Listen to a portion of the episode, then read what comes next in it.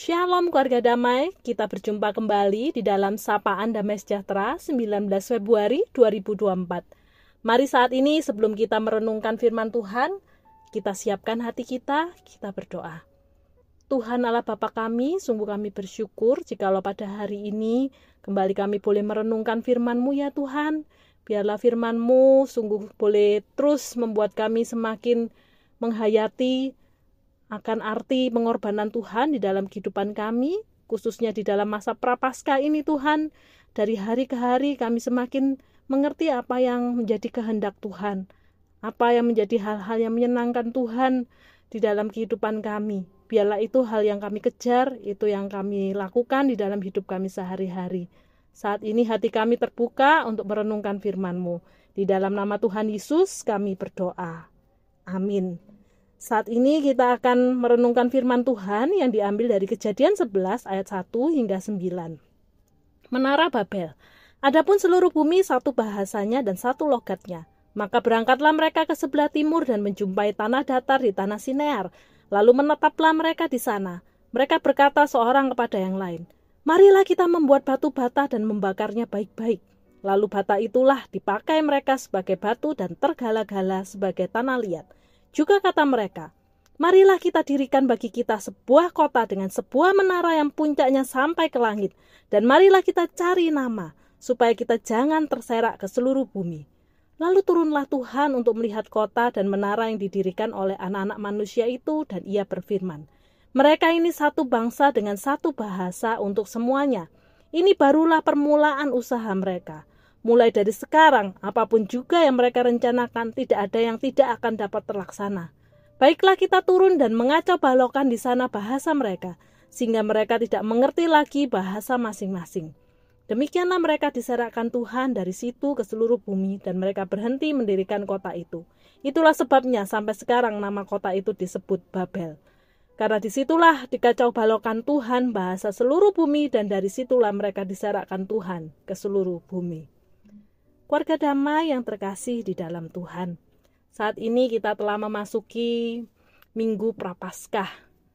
Dan di dalam Minggu Prapaskah ini seharusnya di dalam kehidupan kita sehari-hari kita dapat merefleksikan lebih dalam sebenarnya bagaimana hubungan kita dengan Tuhan selama ini. Apakah kita sungguh-sungguh sudah menjadi orang yang hidup merefleksikan dengan sungguh pengorbanan Tuhan yang besar di dalam kehidupan kita. Bahwa ia telah memberikan segala-galanya bagi kita dan dia rindu supaya kita pun menjadi orang-orang yang diselamatkan. Orang-orang yang hidup semakin hari semakin dekat dengan dia dan semakin memahami apa yang menjadi kehendak Tuhan. Keluarga damai di dalam bacaan kita pada hari ini. Kita membaca tentang Menara Babel, Tentu saja ketika kita membaca bagian ini, sebuah pemahaman kita tidak bisa dilepaskan dari masalah kecongkakan dari orang-orang yang mendirikan menara ini. Di mana mereka e, mempunyai ide untuk mendirikan menara ini dengan tujuan adalah agar mereka mencari nama dan mereka tidak terserak-serak di bumi. Keluarga damai, hal ini sepertinya menjadi sebuah hal yang tampaknya bertentangan dengan perintah Tuhan. Karena setelah air bah, Tuhan memerintahkan kepada umat manusia yaitu bangsa di dalam kejadian 9 ayat yang pertama agar bangsa itu beranak cucu dan bertambah banyak serta memenuhi bumi. Namun yang menjadi kenyataannya justru umat manusia pada waktu itu mereka berusaha, berusaha untuk tidak terserak. Bahkan mereka berkumpul dengan tujuan bukan karena mereka memikirkan wah karena mereka ini satu keluarga sehingga tidak boleh terserak. Tapi yang mereka pikirkan adalah tujuannya mereka ingin mencari nama supaya mereka ini dikenal orang. Sehingga mereka membangun menara hingga menjulang ke atas langit supaya itu menjadi sebuah menara yang terus-menerus akan mengingatkan mereka para pembuat dari menara itu. Dengan tujuan adalah sebuah kesombongan itu yang menjadi tujuan hidup mereka saat itu.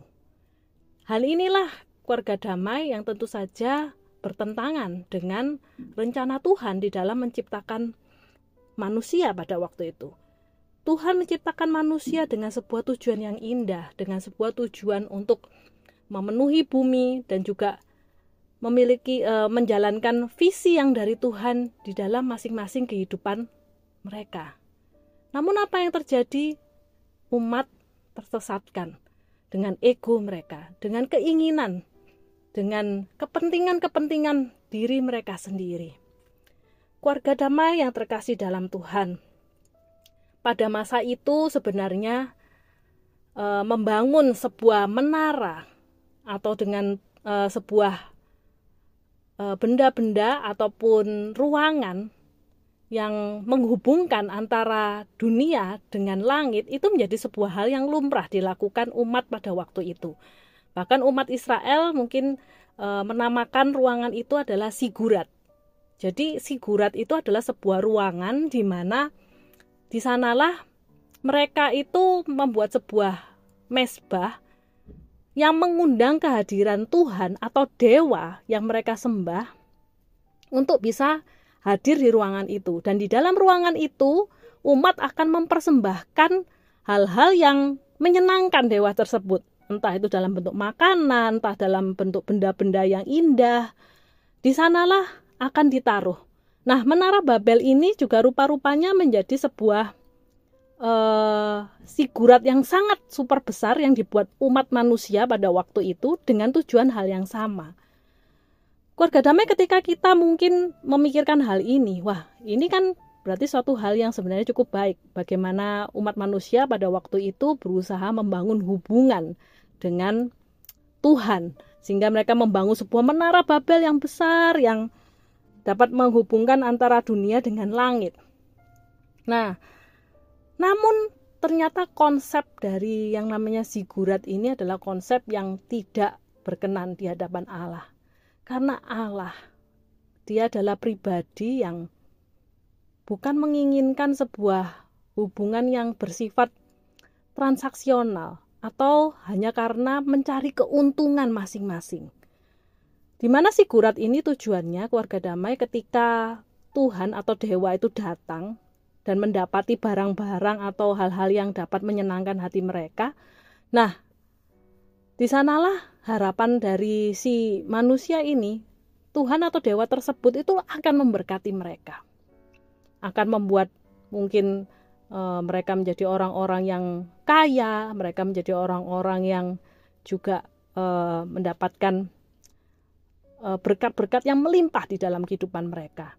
Nah, rupa-rupanya sifat hubungan yang seperti inilah yang tidak diinginkan oleh Tuhan. Seolah-olah manusia itu ingin menundukkan Tuhan dengan cara ya menyuap atau juga dengan cara membeli Tuhan atau dewa tersebut. Keluarga damai segala sesuatu yang ada di dalam kehidupan manusia itu semua adalah Tuhan yang memberikan. Jadi tidak ada satupun hal ataupun usaha yang bisa manusia lakukan atau tambahkan untuk membeli Tuhan. Inilah suatu hubungan yang tidak tepat, suatu sarana yang dibangun yang tidak tepat karena itu Tuhan ketika dia turun melihat menara itu Tuhan tidak berkenan dan Tuhan mengacau balokan bahasa dan bangsa-bangsa itu akhirnya menjadi terserak ke seluruh bumi. Keluarga damai yang terkasih dalam Tuhan, bagaimana dengan kehidupan kita saat ini? Di dalam masa prapaskah ini, apakah kita sungguh-sungguh sudah merenungkan arti relasi kita bersama dengan Tuhan kita? Ketika dia mengorbankan segala sesuatu untuk kita, kita ini adalah manusia yang tidak layak Bukan berarti pengorbanan Tuhan itu berkat-berkat Tuhan yang tercurah dalam kehidupan kita itu semua karena usaha kita. Semua karena kita mungkin sudah melakukan suatu hal yang membeli dia. Kita memberikan persembahan yang banyak atau kita melakukan e, memberikan apa menjadi sebuah tumbal yang kita anggap itu dapat membeli hati Tuhan kita. Keluarga damai itu bukanlah sebuah hubungan yang tepat Seharusnya segala sesuatu yang kita berikan kepada Tuhan itu bukan lagi karena untuk membeli Tuhan, tetapi sebaliknya justru karena sebagai ungkapan syukur karena justru Tuhanlah yang sudah terlebih dahulu memberikan segala-galanya di dalam kehidupan kita. Keluarga damai yang terkasih dalam Tuhan, marilah di masa prapaskah ini kita semakin hari semakin lebih dalam lagi menghayati apa arti relasi kita dengan Tuhan. Sungguhkah kita sudah membangun sebuah relasi yang tulus, yang bukan berdasarkan keegoan kita sendiri, bukan hanya kita mengharapkan berkat-berkat yang melimpah dari Tuhan, tapi sungguh-sungguh karena kita mengasihi Tuhan kita, karena Dia telah terlebih dahulu mengasihi kita. Mari kita bersatu dalam doa. Tuhan Allah Bapa kami, terima kasih jikalau hari ini kami boleh merenungkan firman-Mu Tuhan. Ampuni kami sebagai manusia sering kali kami sombong, sering kali kami merasa mampu, bahkan kami menjadi orang-orang yang ingin melebihi Tuhan dengan kami membeli Tuhan dengan segala hal yang kami anggap itu milik kami. Tuhan ampuni kami, biarlah hari-hari ke hari kami semakin menyadari bahwa kami ini tidak berarti apa-apa tanpa Tuhan dan segala sesuatu berasal dari Engkau dan biarlah hal yang dapat kami kembalikan kepada Tuhan hanyalah hati yang penuh ungkapan syukur, hati yang tulus, hati yang semakin hari rindu untuk melakukan apa yang jadi keinginan Tuhan dalam hidup kami. Tuhan, inilah menjadi seruan doa kami. Di dalam nama Tuhan Yesus kami berdoa. Amin.